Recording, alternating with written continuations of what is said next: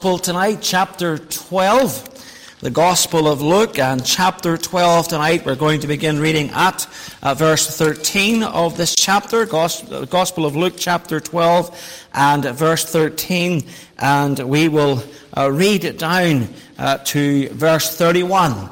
The Gospel of Luke, chapter 12, and verse 13.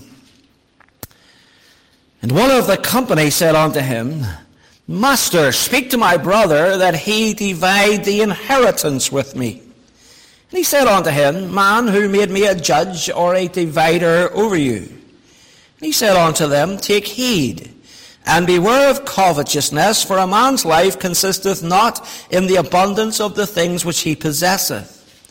And he spake a parable unto them, saying, The ground of a certain rich man brought forth plentifully. And he thought within himself, saying, What shall I do?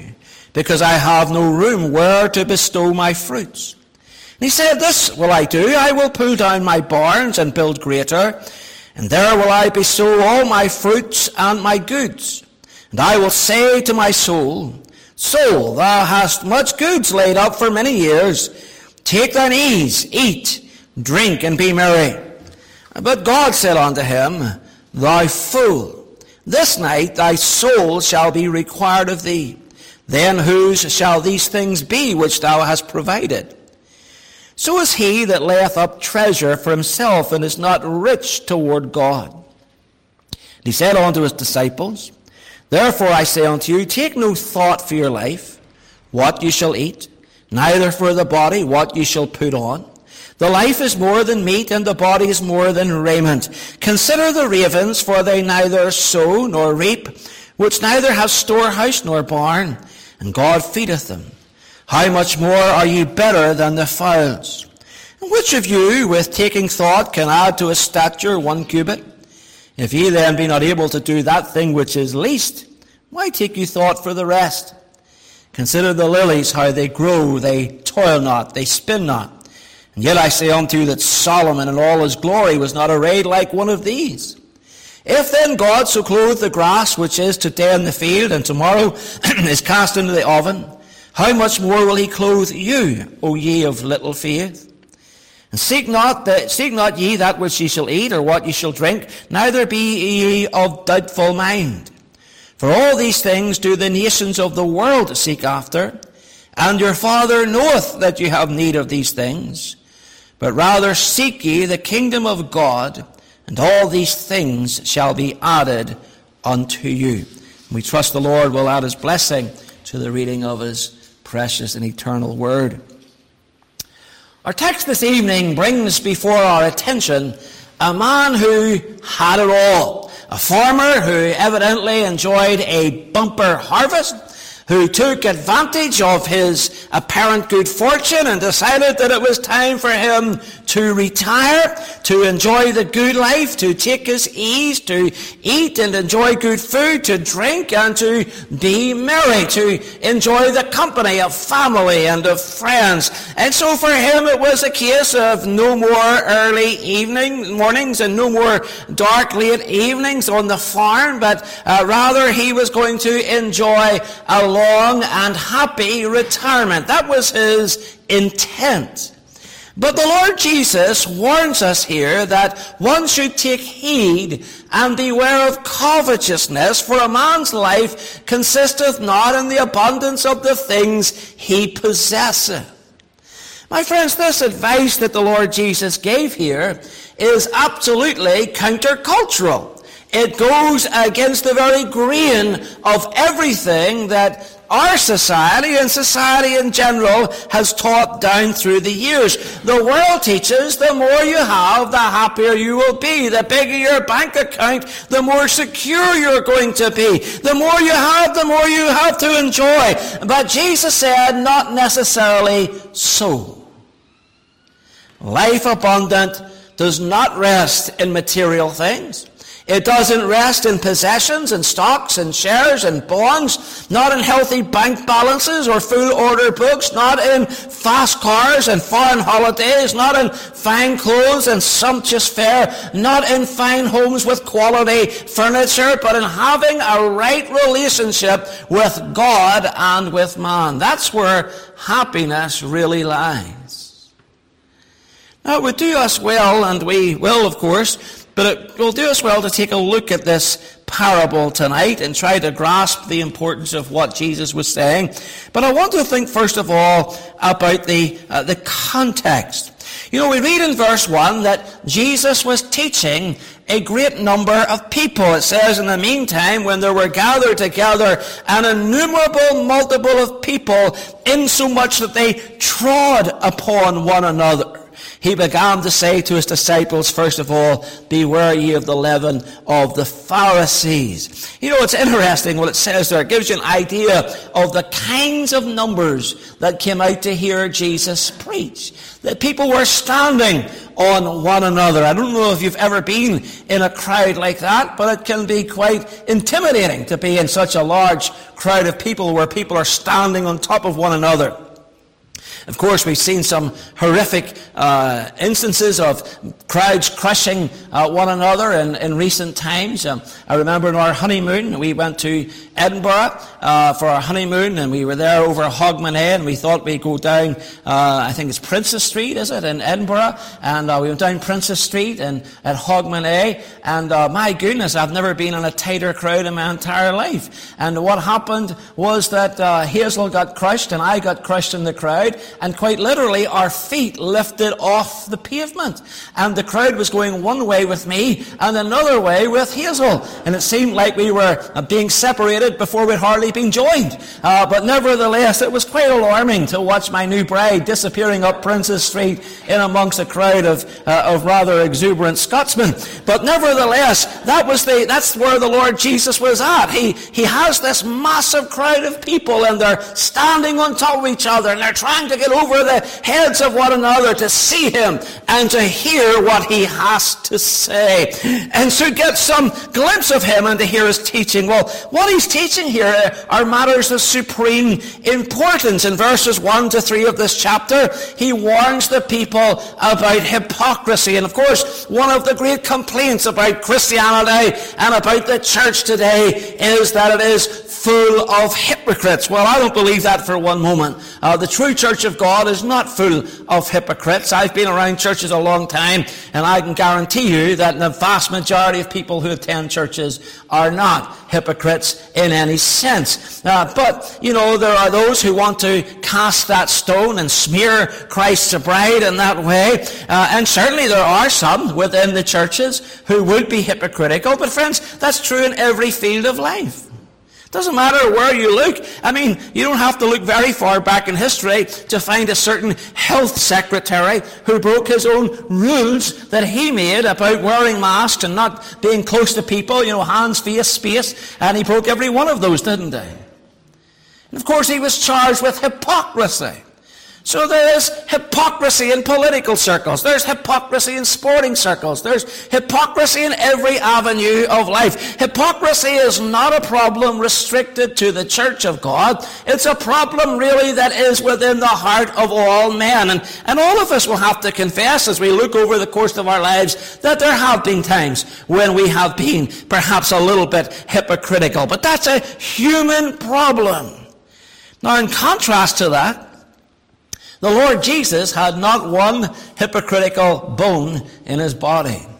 He was absolutely sincere. He was absolutely an open book. He didn't have any skeletons in his closet.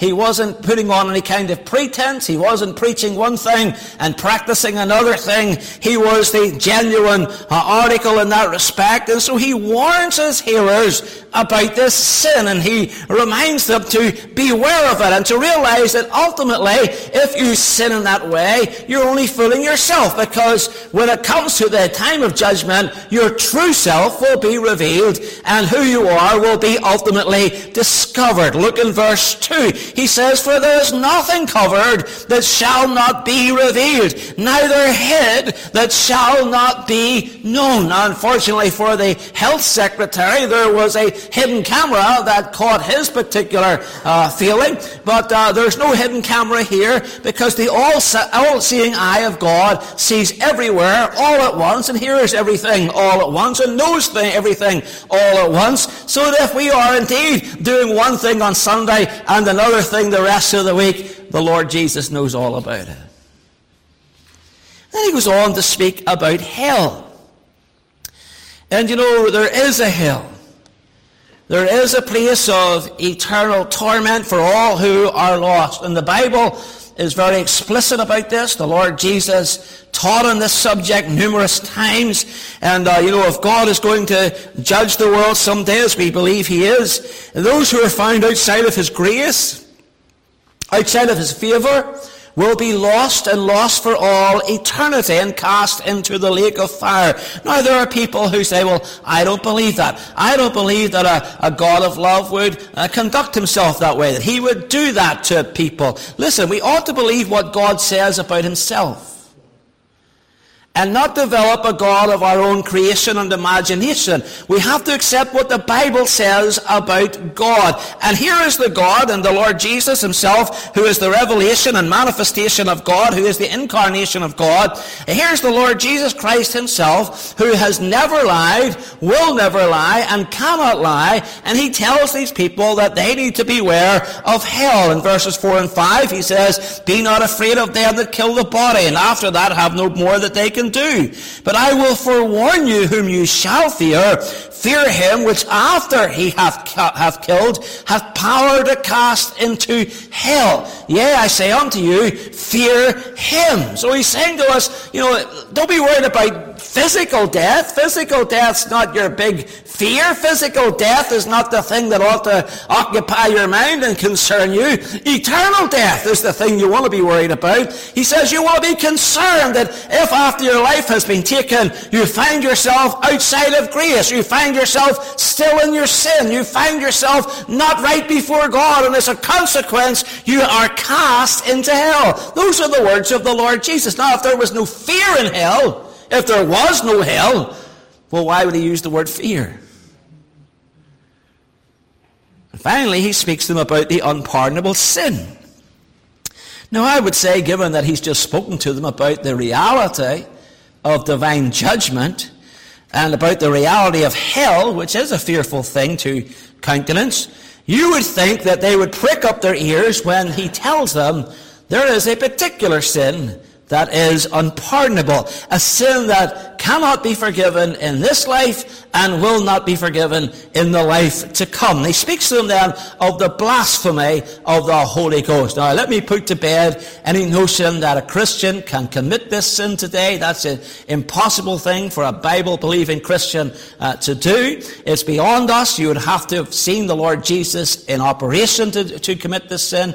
You would have to see him perform miracles and then credit his miracles with the work of the devil. And that was the unpardonable sin. You cannot do that today. In fact, no one can do that today. But it was possible in Jesus' lifetime because obviously it pertained to his ministry and to his coming. Now, these are heavy and weighty subjects.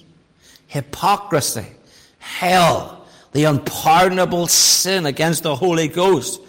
But in the midst of this great heaving throng of people, who are being exposed to these teachings, there stands a man who has not heard a single word of what has been said.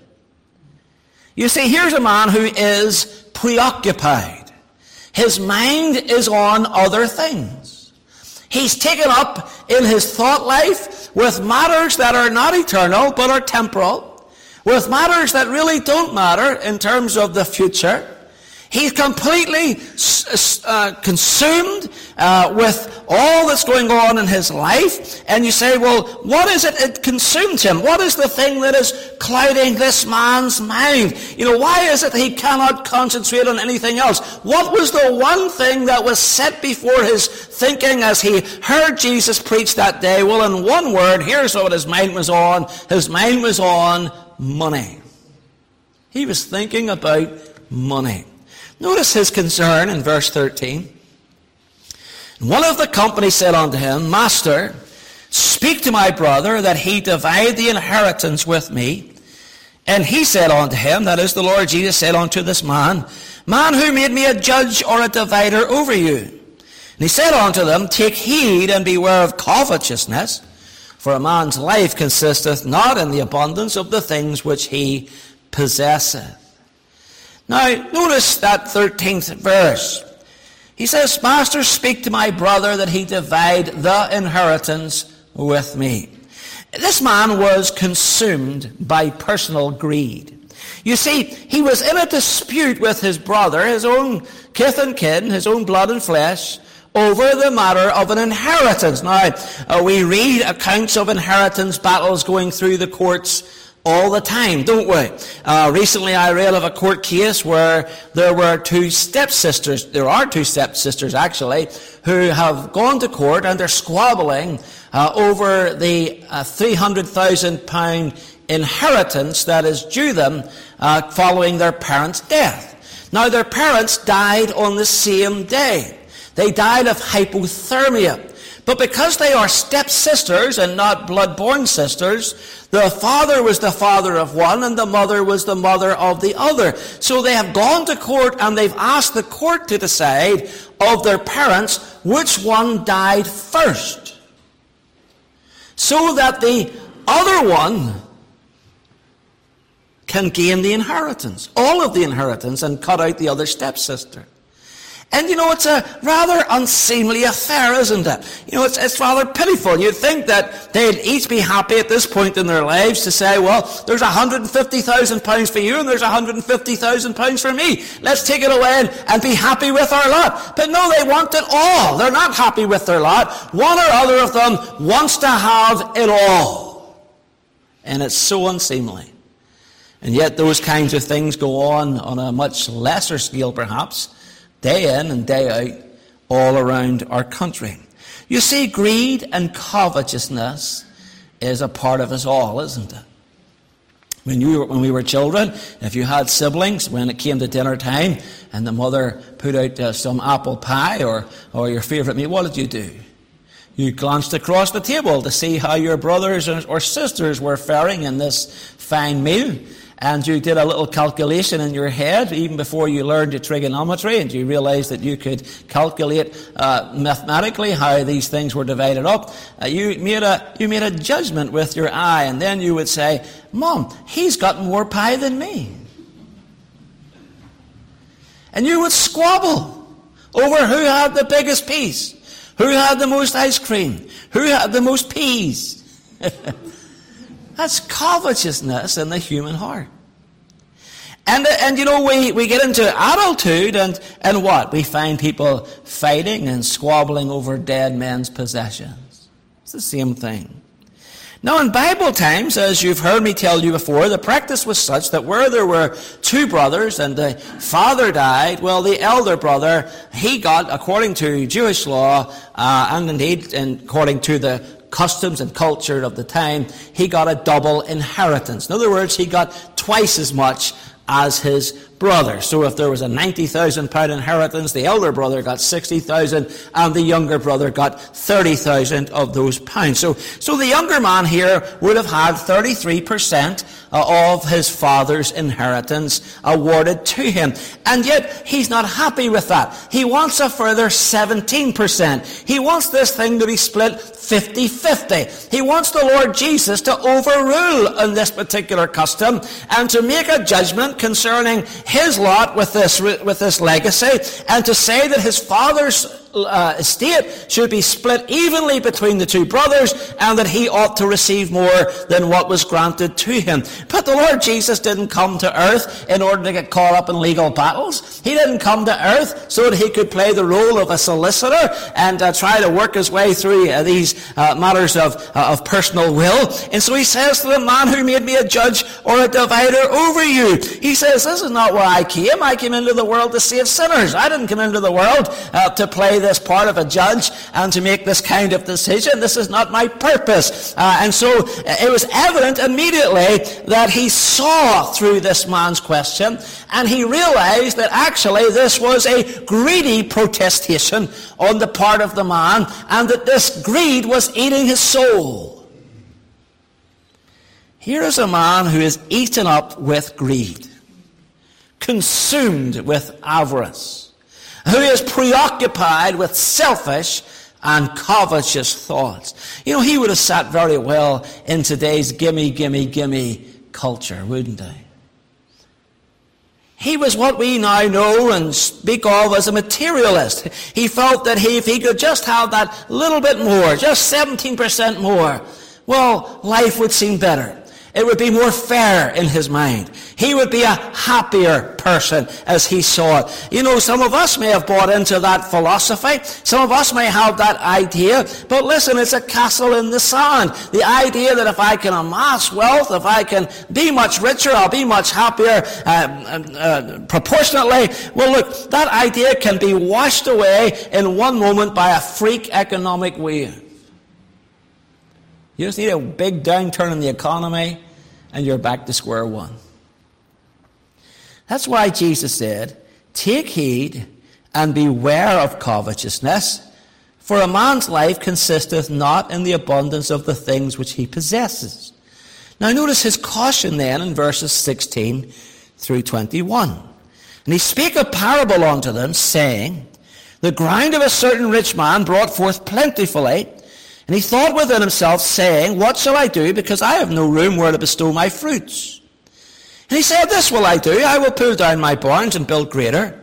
And there will I bestow all my fruits and my goods, and I will say to my soul, Soul, thou hast much goods laid up for many years. Take thine ease, eat, drink, and be merry. But God said unto him, Thou fool, this night thy soul shall be required of thee. Then whose shall those things be which thou hast provided? So is he that layeth up treasure for himself and is not rich toward God. So to illustrate his point, the Lord Jesus brings up this parable. He constructs this story, the story of a rich man. Jesus often spoke about rich men, which when you think about that, that's kind of unusual because relatively speaking, there are few really rich people in the world. You know, there are people, there's always somebody who's better off than yourself, isn't there? You can always meet somebody who has more money than you have, but that doesn't necessarily make them rich. And so there are really very few fabulously rich people in the world. I was trying to think uh, this week about who I knew that was uh, that I would consider rich, and I think I can only think of two people. I mean, I, I I know hundreds and hundreds and hundreds of people by acquaintance, and I can think of only two that I would consider as perhaps rich by definition. And so the Lord Jesus speaks about rich people. Why is that if there are so few that are actually rich? Because the reality is that whilst most of us are not rich, most people desire to be rich. Isn't that true? We desire to be rich. That's why the, the National Lottery has been such a you know, rip-roaring success since it was launched all those years ago because every week, despite the fact that millions of people lose millions of pounds every week and they go back and they spend more millions of pounds because their big hope is that at some point they are going to receive the millions of pounds that other people are losing. That's why the bookmaker that's why the bookmaker always lives in a, in a nice home, in a nice area, and enjoys nice holidays. Whilst those who line up in his shop to put bets on horses or greyhounds or football teams or the weather or whatever else, else that is they're betting on, you know, they have relatively little in comparison. That's why we love big money quiz shows, don't we? You know, the, uh, the million pound drop, this kind of thing. We, we love these moments where people are put under pressure uh, with the objective that they can win a lot of money if they can just uh, maintain and manage the stress and do the task that is asked of them or answer the question that has been put uh, to them. You see, the average man thinks that wealth and riches and financial security is the key to happiness. But in this one gospel alone, just in the gospel of Luke, we have numerous warnings from the Lord Jesus concerning those who would be rich. In Luke chapter 6, for example, and verse 24, he says, But woe unto you that are rich, for you have received your consolation. What does that mean? He warns those who are rich and those who vie to be rich in this world's goods that when you are rich, he says, well, that's everything you've got coming to you. You know, there are people who are poor in this life, who know and love the Lord Jesus, who have yet to experience the riches of glory. But for a lost man, no matter how much riches he has, Jesus said, well, that's your lot. That's your little heaven here on earth. And that's as far as you go. In chapter 16, we read of a rich man and Lazarus, the poor beggar that lay at his gate, whom he passed by each day as he entered in and out of his palatial home, who of course dies in his sin and is sent into hell, where he appeals on behalf of his family. In chapter 18, he tells us how it's easier for a camel to go through a needle's eye than for a rich man to enter into the kingdom of God. And in chapter 19, we read of, of that little man Zacchaeus, that wealthy tax collector whose proof of salvation was that he returned the money that he had amassed by corrupt means to its rightful owners. And in chapter 21, he compares those who are giving in the treasury the widow and her poor mate, uh, with our two mates, with those uh, who are much wealthier and they're giving by comparison. And the long and short of these stories and incidents is this, that being rich in this world's goods is not necessarily the same as being rich toward God. Now in this parable, we read of a man who is described as a certain rich man. That's what the Bible says of him. If it says he was rich, then I guess he was certainly rich by definition. And uh, yet, when you get to the end of this story, he's not called a rich man. He's called a fool by the conclusion. Now, why is this man a fool?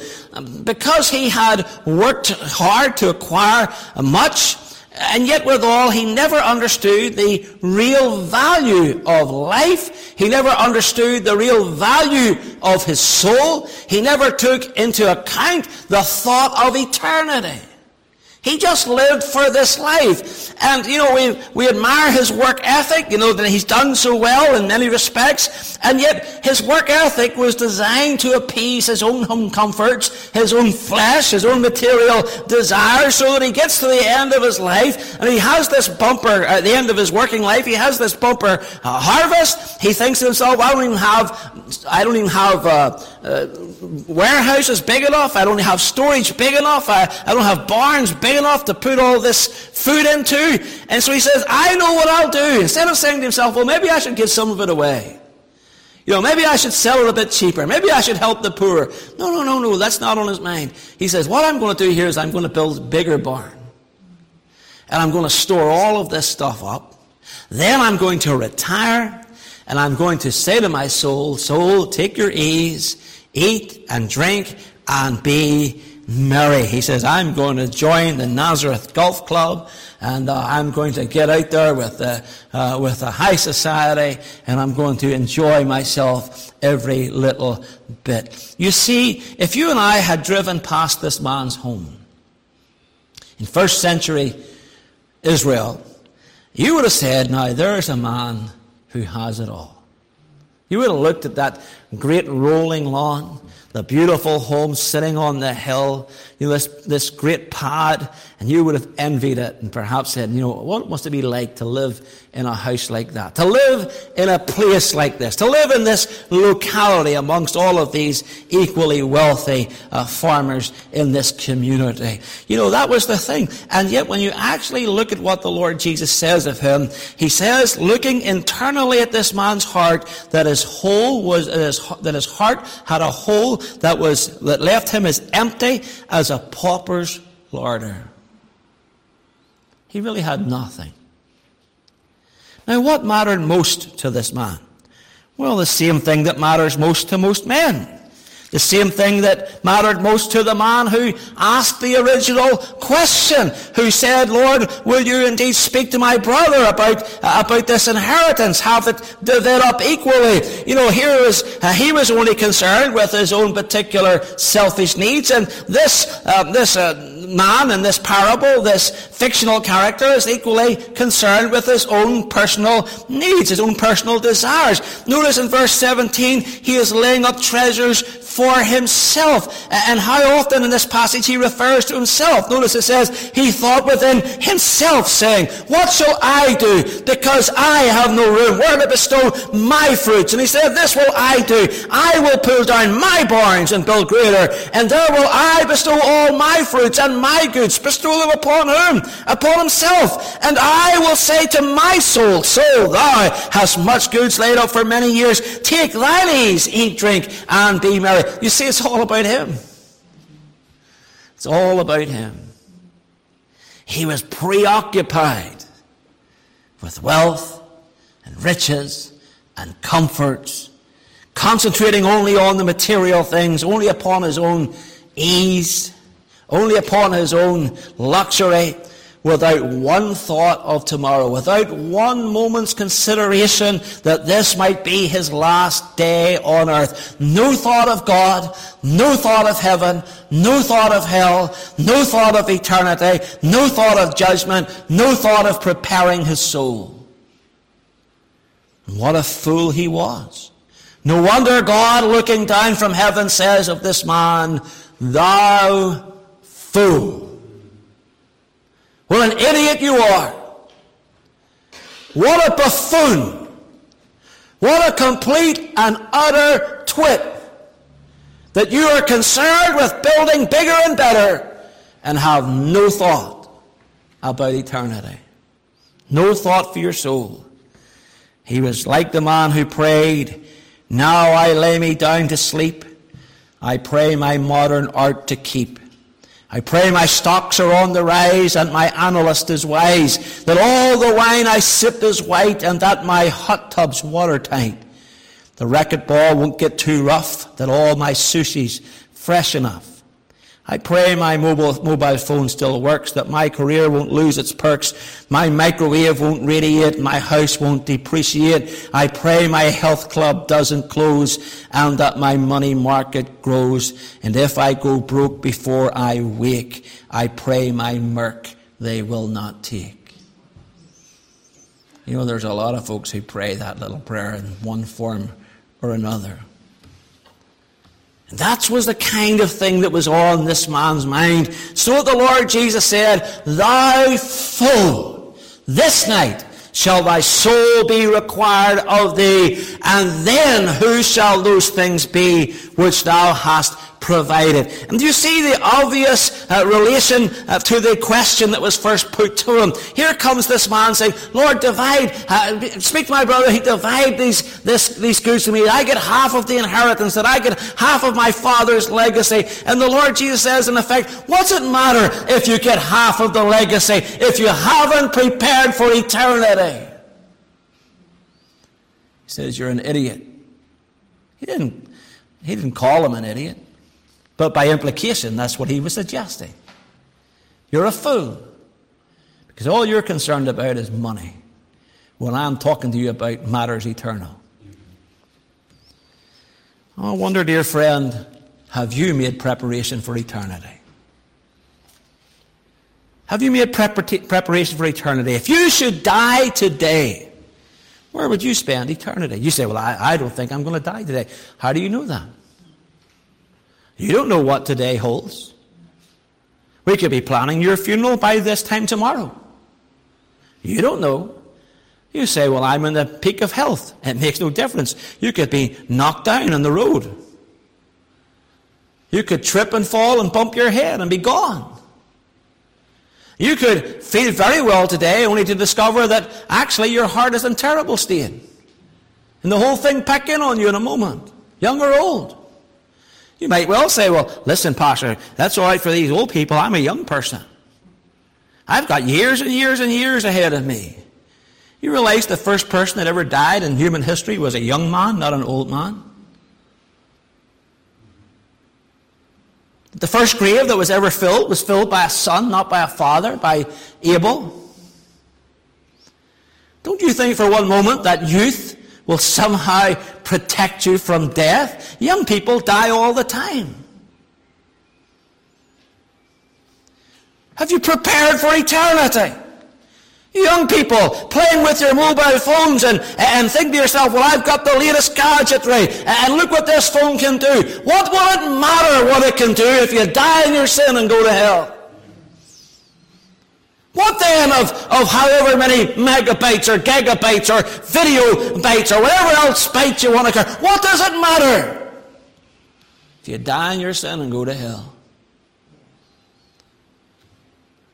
What will it matter if you're wearing brand clothing that your friends admire? If you die in your sin and go to hell. See what the Lord Jesus is telling us? He's saying you're focused on all the wrong things. Listen, have you prepared for eternity? If you were to die today, where would you spend eternity? That's the question that you must answer. Would you, would you go to heaven to be with the Lord? Or would you lose your soul in eternal hell without the Lord? A story is told of a pastor in America who was invited to dine in the home of a very wealthy Texan. After the meal, his host led him out to the place where they could get a good view of the surrounding area and so he pointed to the oil wells that were uh, all over the land, peppering the whole of the landscape. And he boasted, 25 years ago, I had nothing. Now, as far as the eye can see, it's all mine. Then he looked in the opposite direction, and there were sprawling fields of grain waving in the wind. And he said, That's all mine, Pastor. Then turned to the east toward huge herds of cattle, those big cattle that the state of Texas is famous for, and the great ranch land there. And he said, You see, Pastor, over there to the east, that's all mine. And then he looked to the west, and behind him there was a beautiful forest. And he said, You see all those trees, all that timber, all of that is mine. And he expected the pastor to be impressed. He expected the pastor to compliment him on his entrepreneurship and how wisely he had invested and how hard he had worked. And the pastor looked at around and saw all of these things, this great expanse of land with the wealth that it was producing. And he placed one hand on the man's shoulder and he pointed heavenward and he said simply this, But how much do you have in that direction. You see, he had it north, south, east, west. But how much do you have in that direction? The man stared blankly for a moment. Then he hung his head in shame and he said, Pastor, I never thought of that.